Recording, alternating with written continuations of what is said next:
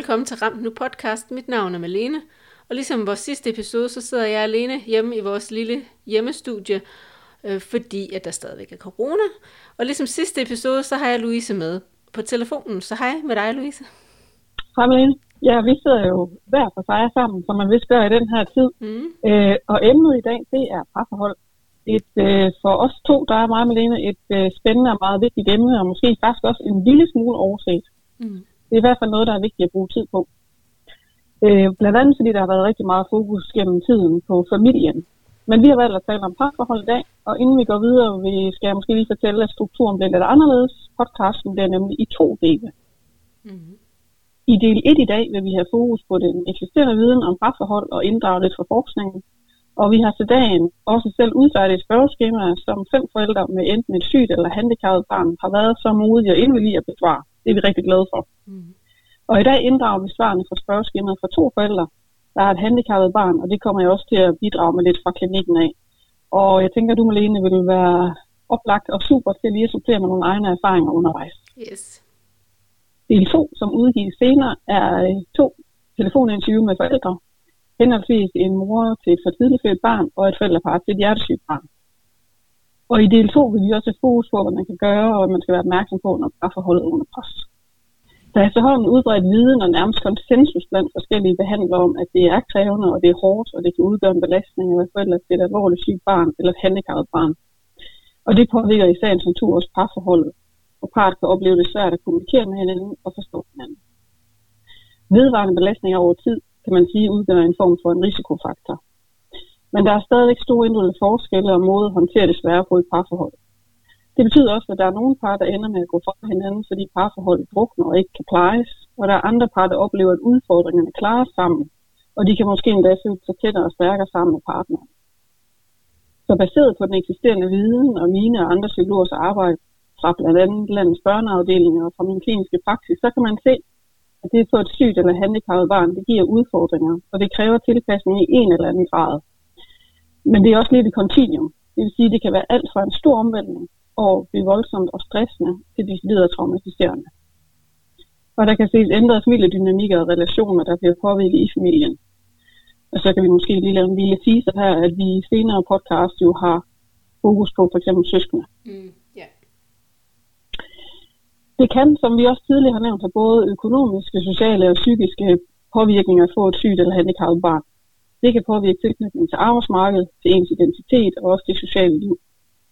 Og det er krævende at skulle genfinde mening med livet, når der ofte er udtalt kontroltab og magtesløshed. Og som vi har nævnt, kan man føle skyld og svært ved at opretholde regler og rutiner. Og det er vigtigt at forstå, at i alt det her, i den kontekst, der befinder parforholdet sig, og det skal passes, plejes og håndteres. Men med et stort, stort fokus på barnet og barnets behov og eventuelle søskende, så sætter de fleste forældre sig ofte nederst på listen og det er ikke ualmindeligt, at partneren så også falder tilsvarende langt ned på prioriteringslisten. Og det får betydning for parforholdet.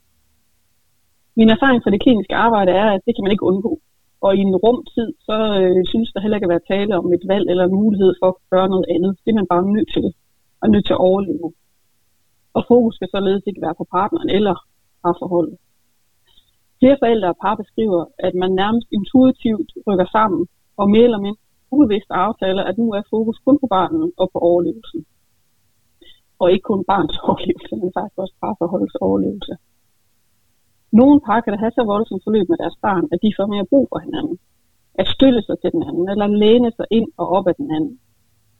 Og der ses faktisk på en eller anden vis sådan ofte en smuk dynamik hos flere par, hvor den her vekselvirkning mellem at være den ene, der har overskud, og den anden, der så har underskud, og det varierer, og de kan støtte hinanden gensidigt der er få, der kan opleve allerede indledningsvis, at den vekselvirkning i parforholdet ikke er en mulighed. Så kan man sige, at over tid, så er det jo normalt og forventeligt, at parforholdet kommer til at få lidt mere fokus. Partnerne kommer til at savne hinanden lidt, de kan savne intimiteten, og der kan udvikles frustration over den andens agerende adfærd og den andens reaktioner. Måske fordi man ikke helt forstår den andens reaktion. Der har en del par, som når vi sidder sammen, og de er landet i sofaen ofte efter noget tid, hvor den ene så siger, men hvorfor har du ikke bare sagt det? så forstår jeg det bedre. Men det kan være rigtig svært at have det fokus. Og generelt så ses der en tendens til, at parts kommunikation påvirkes. normalt, for vi skal huske, at vi har med to individer, der er i krise at gøre, og de er presset, og de har forskellige behov. Det er helt normalt, og over tid kan man komme til at savne at føle sig set og prioriteret. Det kan sådan set for alle lyde ret genkendeligt for de fleste parforhold, men omdrejningspunktet er her, at belastningen ikke sådan er til at flytte på eller ændre, fordi det handler jo om ens barn. Det er barnet, der kan udgøre belastningen, hvis jeg må være så fri. Det er ikke negativt men det er en konstatering. Som metaforisk beskrevet kan det at have et sygt eller handicappet barn blive et forstørrelsesglas på parforholdet, både på godt og på ondt. Små skavanker fra før man bliver forældre, kan pludselig blive nogle helt uoverstigelige problemer. Men man kan også nogle gange se, at der kan komme nye problemer eller udfordringer til det. Og alt dette og alt det hele bunder simpelthen i forskellige behov og naturligt forskellige måder at håndtere det svære på. Så hvis vi nu skal kaste et blik på forskning og se, hvad de finder af betydningsfulde eller afgørende faktorer, så kan vi jo starte i udlandet, som vi ofte gør. Og her er en amerikansk undersøgelse, som finder, at 75 procent af ægteskaber går i opløsning, når man har et eller flere børn med kroniske sygdomme eller kroniske tilstande. Det tilskriver undersøgelsen, at det skyldes de ændringer i livet, det medfører for et sygt eller handicappet barn, og at forholdet mellem familiemedlemmer kan skifte. De gør det meget bredt her. Men de påpeger også, at det er den personlige sorg, som man skal tage sig af, oveni, at man skal tage sig af det syge barn og eventuelt søskende. Og så skal man prøve også lige rumme partneren og partnerens sorg. At det er det, der gør sig gældende. For det er jo næsten en umulig opgave. De henviser også til, at det, at man får et sygt eller handicappet barn, det giver nogle nye familiemønstre. Det giver nogle nye rutiner i familierne. Det giver også en træthed, som vi også har nævnt før været inde på i tidligere podcast. Og som det også blev nævnt tidligere, så er der enormt tidskrævende aktiviteter forbundet med det syge barn. Og andre valg om, hvordan man skal tilrettelægge sit liv, og frygten for, hvad der kommer til at ske i fremtiden, kan også få betydning for parforholdet, og derved om parforholdet klarer det. Det giver jo egentlig ret god mening, og det er ret genkendeligt for klinikken. For hvordan er det lige, man skal kunne tage sig af sit barn, sig selv og sin partner? Og hvor, hvor har tiden til det, når man er træt og når man er udmattet? Mm. Og alt det her, det sætter parforholdet og ægteskabet og eller ægteskabet under pres. Jeg tror ikke, jeg vil skænde mellem parforhold og ægteskab. Vi laver det rimelig bredt, ikke? Jo. Så er der andre undersøgelser, der er fokuseret på at ligesom, teste det, de kalder ægteskabelig tilfredshed. Det er et dejligt flot begreb, men som regel så har fokus i undersøgelserne med det sygt eller handicappede barn primært været på møderne. Og i den her undersøgelse, der er der refereret de andre undersøgelser, der siger, at generelt så er resultaterne omkring ægteskabelig tilfredshed meget varierende. Og der kan være store forskelle på, hvorvidt et ægteskab påvirkes negativt. Funden er dog, at eksisterende problemstillinger og udfordringer i parforholdet kan blive intensiveret eller forstørret. Altså lidt ligesom jeg nævnte før med et forstørrelsesglas. Og så har de så et særligt fokus på nogle af de undersøgelser her, at det nye samarbejde, som det er enten at blive forældre eller blive forældre til et barn, der kræver noget andet, det er faktisk meget udmattende, det er drænende. Og det gør, at begge parter kan udvikle lavere frustrationstærskel. Og det påvirker så igen parforholdet, fordi hvis man er udmattet, man er lidt at frustrere, så har man måske ikke den store omsorg eller det store overskud til sin partner. Mm. Der er sådan nogle af de undersøgelser, som nævner, at de ser, at, at rollefordeling, så er fast i de udenlandske undersøgelser, men at rollefordeling mellem partnerne øh, ofte er, at det er moren, der varetager barnet. Og hvis man først er blevet låst den rollefordeling, øh, så kan det faktisk være rigtig svært at ændre igen. Og det betyder jo så også, at flere undersøgelser viser, at det er møderne, der har det psykisk dårligere, end fædrene har. Det er helt rigtigt, at der ofte er et ensidigt fokus fra møderne i forskellige undersøgelser, blandt andet fordi nogle undersøgelser er lavet allerede på hospitalet, der er det jo som oftest møder, der er nede i lagt.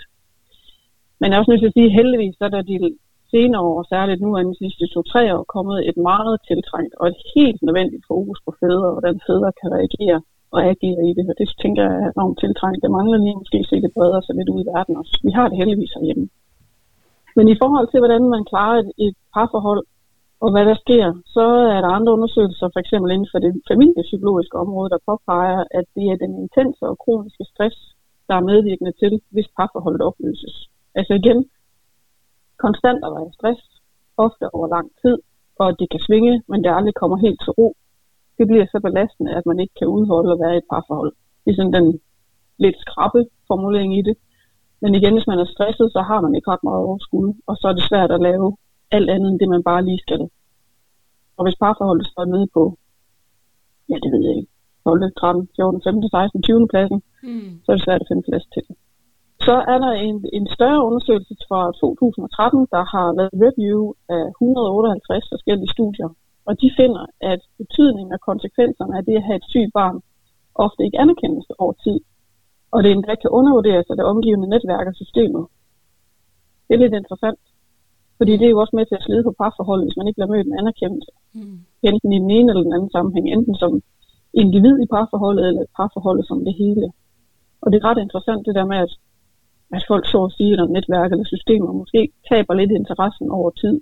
Så jeg tænker, at det er særligt over tid, at parforhold kan udvikle sig og blive problematiske. Men altså herhjemme, så har vi sådan en eller anden udbredt konsensus om, at parforhold og ægteskaber påvirkes af et sygt eller handicappet barn. Men der er ikke helt så meget forskning udelukkende med fokus på parforholdet. Og der synes der lidt mere at være sådan en konstaterende syn på, at ja, parforholdet det påvirkes. Kraftens bekæmpelse, de har på cancer.dk skrevet, at, nu citerer jeg, parforholdet ikke er det samme igen efter et barns sygdomsforløb som før sygdom, og at man skal lære at kende hinanden igen. Citat slut. Og det er måske faktisk meget rammende. Men det viser også, at der er en kæmpe opgave fremadrettet. Der kan være et parforhold, som er sat på standby under selve kraftforløbet i det her tilfælde, jo fordi det er kraftens bekæmpelse. Og når så sygdomsforløbet er over, så skal man se at finde ud af, hvor er ens partner hen, hvor er jeg selv henne, og hvordan har vores parforhold egentlig. Det er en kæmpe opgave, kan det være. Der er også et ret andet interessant fund faktisk herhjemmefra i en større rapport fra det Nationale Forskningscenter SFI fra 2012, der direkte finder en sammenhæng, altså en, simpelthen en direkte sammenhæng mellem børns helbred og forældres skilsmisse. Så her konstaterer de, at hvis man har syge børn, så er der større risiko for skilsmisse. Og det er jo sådan en pæn nedslående læsning, når man læser det, og måske særligt fordi jeg som parterapeut ved, at øh, samtaler og fælles bearbejdning, det kan virkelig være effektivt, og det kan virkelig være noget, der hjælper fra. Jeg har faktisk kun kunne finde ganske få undersøgelser med lægen, der viser, at øh, forholdet bliver stærkere, som følge af at have haft et sygt eller handicappet barn. Og det har jeg tænkt lidt over, og måske er det egentlig ikke så interessant et emne, hvis det nu er, det lykkes. Ja. eller spændende nok, hvis par klarer sig. Jeg tænker dog alligevel, at der ligger noget ret vigtig viden i, hvad er det, der gør, at nogle par klarer det, og andre par ikke klarer det. Mm. Og hvad er det, man kan gøre? Og det er jo sådan noget af det, der både giver stof til eftertanke, og noget af det, jeg tænker, vi også kommer ind på i del 2. Ja. Nå, men til øh, dagens udgave her, og til den næste, der har vi jo lavet et spørgeskema. Meget lille fint spørgeskema. Mm. Og hvor vi igen har været så heldige, at de her som før fem forældre har responderet på det. De har været så modige at besvare spørgsmålene, og nu øh, tager jeg lige udgangspunkt i to af øh, svarene. Og de er anonyme. anonyme. Det holder vi det lige helt på, at de er. Og det er et par. Men, og det er et par. Ja. God pointe. Og hvis vi skal starte med spørgsmål 1, så læser jeg det op. Spørgsmål 1 i spørgeskemaet var, føler du eller I, at jeres parforhold er påvirket eller ændret af jeres barns handicap eller sygdom? Og så er der en far til en dreng med med CP, altså cerebral parese, som siger i høj grad. Og han siger videre, at alle de små ting i hverdagen bliver meget mere anspændte, og parforhold bliver testet endnu mere end med et normalt barn. Det er ikke direkte relateret til parforhold, men det giver et ekstra lag af stress, der hurtigt kan give konflikter, når man skal koordinere aftaler og behandling med mere med en arbejdsplads.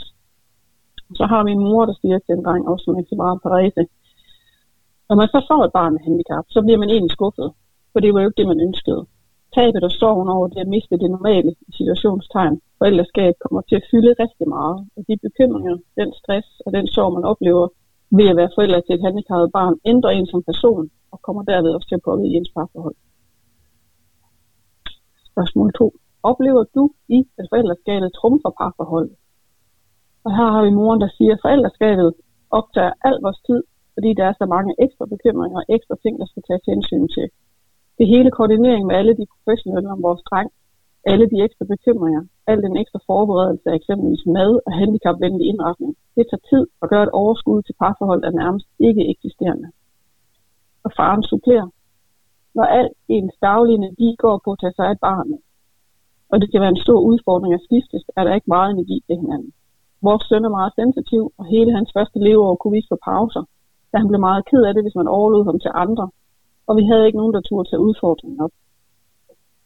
Jeg tænker, det giver, igen minder det rigtig meget om vores tidligere podcast, og særligt om netværket, og hvordan nogle gange netværk helt naturligt og forståeligt kan blive lidt berøringsangst, men hvordan det også påvirker jo indirekte hele familien, og i hvert fald særligt parforholdet, at der ikke er nogen aflæsningsmuligheder. Ja. Så har vi videre til spørgsmål 3, som lyder, føler du i, at I taler åbent og ærligt om både det gode og det svære? Så har vi en far, der svarer her, vi prøver, men det er svært, når man ikke har energien i hverdagen, og når man i forvejen har svært ved at snakke om følelser. Det kan ofte ende i nogle ting, der bliver bragt op, men ikke fuldt til en ende eller konklusion, fordi vi ikke har energien til det, eller fordi vi faktisk ikke ved, hvordan vi skal finde ud af det.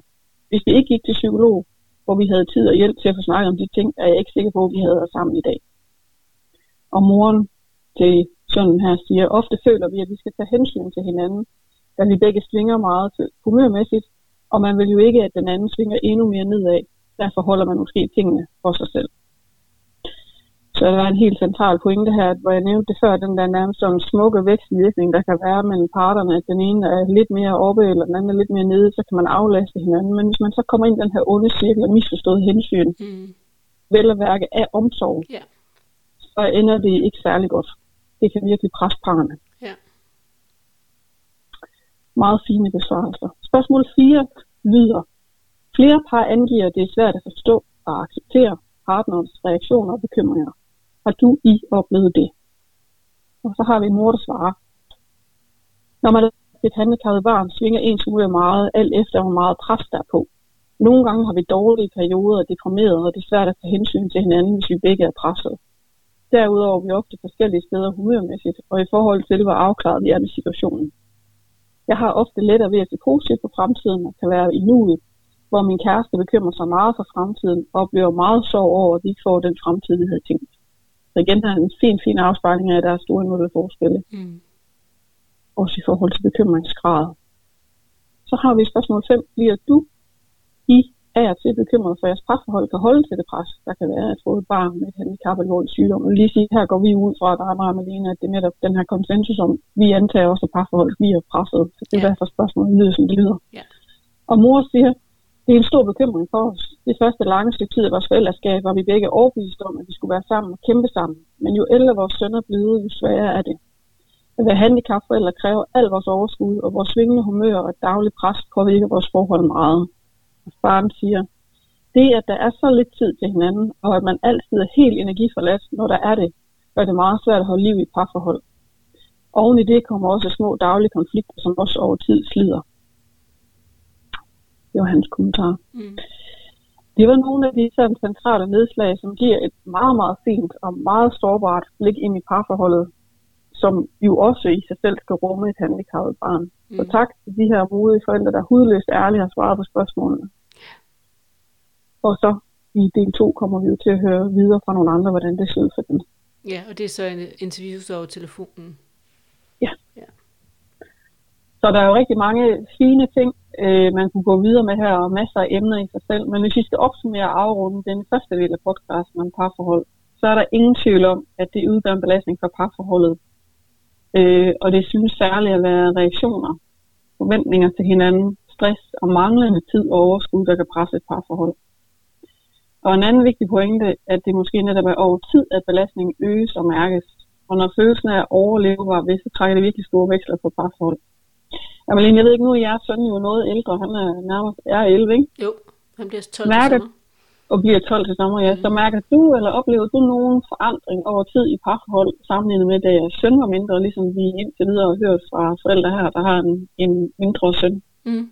Ja, det gør jeg i høj grad, men, men, men måske lidt modsat, hvor du siger, at øh, belastningerne bliver større over tid, og presset bliver mm. større, mm. så vil jeg nok sige... Han det... blev, han blev, ja. Ja, men, men også, du ved, presset, ikke? Altså, siger du ikke også jo, det? Jo, Ja, jo. Øhm, fordi jeg vil sige, at, at for, for os, der synes jeg, at det har været anderledes. Jeg synes, det var klart svært i starten, hvor jeg synes, mm. at der er... Øh, på, på det tidspunkt, da vores søn han var lille og blev syg, der var der ingen tvivl om, at der var forældreskabet det, der trumfede parforholdet mange, mange, mange, mange procent. Altså der, der kom mm. ægteskabet eller vores parforhold meget langt ned i prioritetslisten, og særligt for mm. mig i hvert fald, fordi jeg kunne ikke rumme ret meget andet end at være mor, og så måtte parforholdet ligesom komme lidt på standby, og det har selvfølgelig lavet nogle gnidninger og nogle konflikter, fordi at det var svært, og det var sværest for min mand, fordi at jeg tror, mm. han synes sådan, hvor er du henne i alt det her? Ja. Øhm, men jeg, altså, det, det var det, jeg kunne. Så har han heldigvis været god til at vente på mig, at, at jeg mm. blev klar til at sådan, øh, kunne kigge mere over mod ham igen. Ja. Øhm, og det er så fint, det lille billede der, lige præcis det der med, at man, den ene part næsten altid bliver sat i en venlig position, ikke? og mm. det er jo sygt sårbart at lægge afvisning i det, men det er mm. netop så fint, at man, hvis man kan det, man kan ja. finde det punkt, hvor man tænker, jeg kan godt lige vente. Ja, og det er jo ikke, fordi det altid ja. har været nemt. Altså det, det ville det være virkelig være løgn at sige. Øh, det mm. har da skabt konflikter, og det har da været øh, træls imellem. Jeg har aldrig været der, hvor jeg sådan tænker, at vi går fra hinanden, og det er jeg Nej. også ret sikker på, at min mand ikke har. Men det betyder ikke, at vi ikke indimellem har været øh, voldsomt frustreret på hinanden og træt af hinanden. Vores, mm. Helt i starten var vores soveproces også meget forskelligt. Vi, sov, vi ja. havde det Øh, altså det var meget for skudt af hinanden, og det skulle vi også rumme. Og jeg vil sige, det synes jeg faktisk, at vi var okay til. Øh, mm. det, altså det var svært sådan følelsesmæssigt. Jeg kunne godt sådan tænke, hvorfor er du ikke der, hvor jeg er? Hvorfor forstår du ikke, hvordan jeg har det? Øhm, ja, kom derover, forstår ja, det for min. Ja, lige præcis. Og omvendt, ikke? så kunne han have det sådan, jamen du må da også, altså, øh, men, men, men, men når jeg sådan satte mig ud over det, mine følelser, så kunne jeg jo godt forstå det. Jeg ved jo godt, hvorfor det er sådan. Jeg ved jo godt, mm. øhm, og det, altså jeg ved godt, at sorg, det er ikke bare stationært, og folk sørger ikke øh, på en bestemt måde, og folk sørger... Øh, øh, det gør man egentlig også selv, det kører op og ned, og hvis ens bølger, ja, de ikke lige rammer på samme tid, ja. så, så kan det være svært. Ja. Øhm, og al den sorg og, og sårbarhed, som der var i starten, den er jo blevet mere sådan, den lever jo bare i os, men på sådan en mere øh, hverdagsagtig måde, hvor vi har lært at leve ja. med det. Så på den måde er det blevet ja. meget, meget nemmere. Øh, så mm. generelt set synes jeg, at vores parforhold er blevet bedre, og det hele mm. er blevet nemmere, selvom at der jo klart bliver ved med at vedkomme flere belastninger, mere stress og flere ting, vi skal forholde ja. os til. Men vi har, vi har også gået i terapi, og vi har også lært over tid, hvordan kommunikerer vi om det her, og hvordan er vi i det. Så jeg synes klart, det blev nemmere at være i vores parforhold. Øhm, ja. der, er, altså der, der er en ting, der sådan vedvarer med, at vi kan have diskussion om, og det tror, jeg, det tror jeg aldrig ændrer sig. Det er ret meget omkring vores søns medicin. Øhm, det ja. kan man sådan tænke, hvis man er helt uden for den her verden, hvorfor skal vi overhovedet kunne diskutere det? Men når man har et barn, der er alvorligt syg, så bliver man inddraget rigtig meget i den sådan, medicinske behandling, og man er meget, rigtig mm. meget med ind over, og skal også rigtig, altså indimellem tage nogle nogle valg, og også nogle store valg. Ja. Øhm, og der kan vi til stadighed blive uenige, og det er jo altså det er helt voldsomt frustrerende, og det er det jo for os begge to, øh, fordi mm. vi jo begge to elsker vores søn lige højt, og vi vil ham begge mm. to det bedste, men vi er nødvendigvis, altså vi er sjældent enige om, hvad der sådan medicinsk skal gøres. Øhm, mm. og, og det er klart der, hvor vi sådan... Øh, hvor vi kan have de største udfordringer stadigvæk, hvor det kan blive svært. Og hvordan vi sådan... Ja. Det, det er okay, Louise. Nej, jeg tænker du vil ikke afbryde dig, men jeg tænker bare, at det giver egentlig super god mening, fordi det der med, som den ene af de første amerikanske undersøgelser, jeg skrev på, viste, det er jo netop det der med, at de valg, man er nødt til at træffe mm. i livet, om hvordan man træffer Mm. Og så tænker jeg, at det er super fint, helt konkret, med medicin netop er, er et super godt eksempel på det, ikke? at det også får betydning for. Der kan man jo ende med at blive så rygende uenig. Mm. Øh, jeg sidder jo også nogle gange med par, som ender med at, og slet ikke kan mødes om, om udefra set øh, små ting, mm. men som er så store betydningsfulde, for det giver så mange store ændringer i, i den måde, de tilrettelægger deres liv, og derved også deres strafforhold. Mm. Så, altså, så det er svært. Ja. Men jeg tænker, vi, vi mødes jo et eller andet, vi lander på et eller andet tidspunkt altid i den. Øh, virkelig ja. meget sjældent uden nogen former for diskussion, dem har vi godt nok tit omkring det. Men vi lander mm. jo heldigvis i det. Og ja, ja og, altså, nu, nu lyder det virkelig uh, hårdt, men, men jeg kommer nok nogle gange til sådan at presse på, så jeg måske lidt oftere får min vilje. Det lyder virkelig ikke særlig pænt at sige sådan.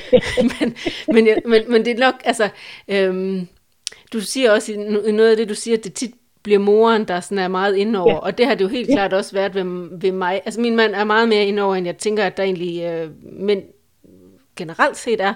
Øhm, så, så der er jeg heldig, at han har været, været villig til at tage lige så stor en del af det. Men der er alligevel mm. meget, meget mig, der har sådan unders- altså det er mig, der sådan googler alting, og det er mig, der sådan rigtig, altså jeg ved rigtig mange ting.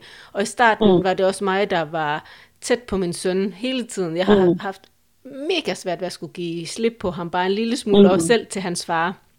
Mm. Og det har været lettere for ham, altså for hans far, altså for min mand, at, at ja. give lidt mere slip.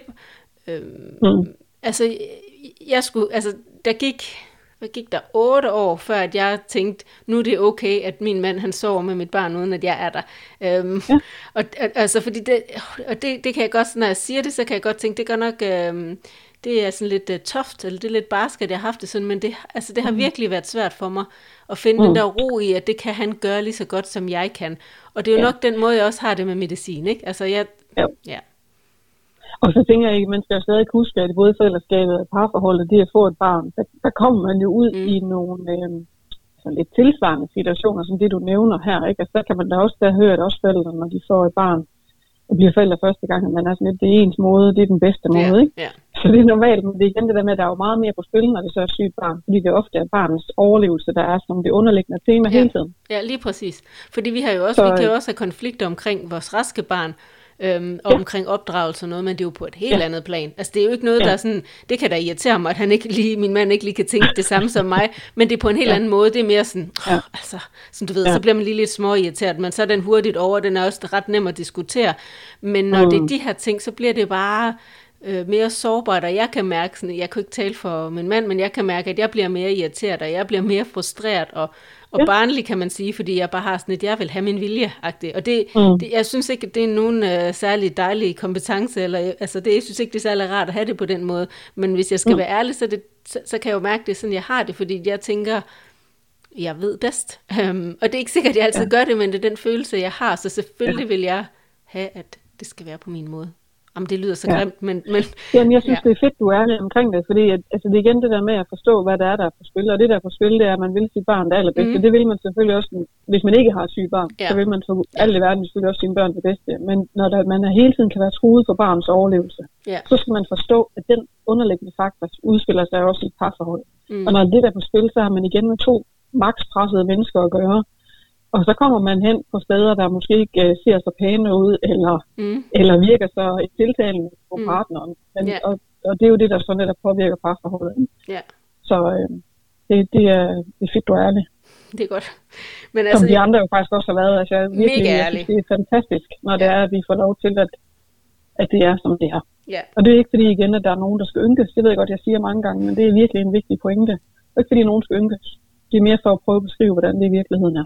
Det er mere for at få en forståelse, tænker jeg. Ikke? Altså, fordi at det jo. kan være svært at forstå. Det kan være svært at forstå, at, at de diskussioner, man har omkring sit syge barn, er øh, voldsommere eller mere øh, intense, end de er omkring et rask Det, det tænker jeg, det kan være svært at forstå, hvis man ikke sidder i det. Men Præcis. de fleste mennesker vil jo gerne forstås. Det er jo sådan en helt basal ting, at man gerne ja. vil forstås. Ja. Helt klart at mødes. Ja. Og så tænker jeg nogle gange, at, at det der, hvis man ser det udefra, ikke, forældre med syg barn handicappet barn, så kan man tænke, det er nogle mærkelige ting, de skændes om. Mm. Men det er igen det der med at forstå det underliggende, hvad det er, der i virkeligheden kommer på spil. Mm. Men det kan vi blive ved med at snakke længere om, er mig. Ja, ja. Men, men jeg tænker, det er rigtig vigtigt, du siger, det handler nemlig, nemlig om det der overlevelse. Det er liv eller død, og det er det jo ikke med ja. et restbarn. Altså, så det er derfor, det bliver Nej. så sårbart for alle. Ja. Og man har et sygt eller restbarn, kan forstå, at når det gælder ens barns overlevelse, så kæmper man jo på en helt anden måde, både med og mod ja. sin partner. Ikke? Altså, så, så bliver det bare ja. mere sårbart. Det gør det. Ja. Bestemt. Som alt det, der har været, vi har talt om i dag, og har fokus på både for forskning og for de her meget, meget fine, ærlige eksempler øh, for dem, der har svaret på spørgeskemaet, og selvfølgelig også Bermelin, så kan man sige, at der er jo virkelig nogle gennemgående ting, der er med til at enten at gøre parforholdet øh, klare det eller ikke klare det. Jeg tænker, det er lidt unuanceret at kun at dele det op i, om man klarer det eller ikke klarer det, men også hvad det er for nogle faktorer, der i hvert fald presser det her parforhold så gevaldigt meget. Yeah. Øhm, og så har vi jo et lidt et andet fokus næste gang. Men, men jeg tænker det der med, at der er så store indvendte forskelle i, hvordan man har det, hvordan man reagerer. Den sorg, som du også har nævnt, og som andre også nævner, øh, er så betydningsfuld. Og det der med, hvordan man i starten kan overleve, og så kan, skal man, som du sagde, så skal man måske vente på den ene partner. Mm. Øh, og, og se tiden lidt andet og kunne udholde det, og se, om man så kan genfinde hinanden, og derfra skal man videre. Ja. Mm. Ja, altså det er jo et, øh, vanvittigt vigtigt emne, og et vanvittigt uh, interessant emne, det her parforhold. Ja. Så, ja. Og med det, så er vi ved at være færdige med del 1 om parforholdet.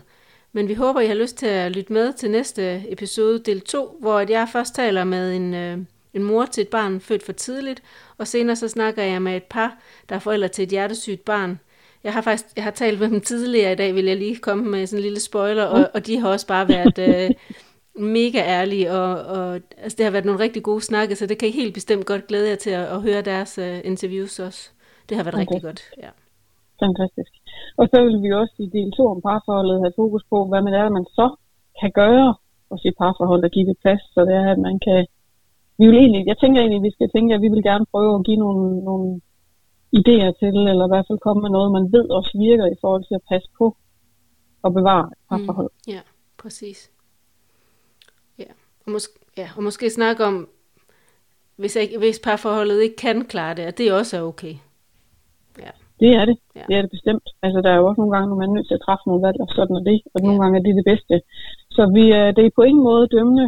Øh, og der er store, som jeg i at gentage gang på gang, der er store indværende forskelle. Mm. Nogle kan genkende det her rigtig meget, og nogle tænker, det har været meget værre for os, og nogle tænker, vi har klaret det. Yeah. Og det igen afspejler simpelthen hele kompleksiteten. Yeah. Men, øh, men det er jo sådan virkeligheden er. Ja, lige præcis. Ja. Og med det, så vil vi sige tak, tak for i dag, og tak til jer, der lyttede med. Husk, at I kan følge os på Instagram, Facebook og via vores hjemmeside ram.nu. Og på den hjemmeside, der har jeg faktisk skrevet en, en beretning om parforholdet, som I kan gå ind og læse, hvis I skulle have lyst til det. Øhm, og hvis I har nogle spørgsmål, nogle ris eller ros, eller noget, også meget gerne forslag til emner, som vi kan tale om her i vores podcast, så må I meget, meget gerne skrive til os. Øhm, ja, det vil vi være rigtig glade for. Og så vil vi bare sige tak for i dag. Tak for det.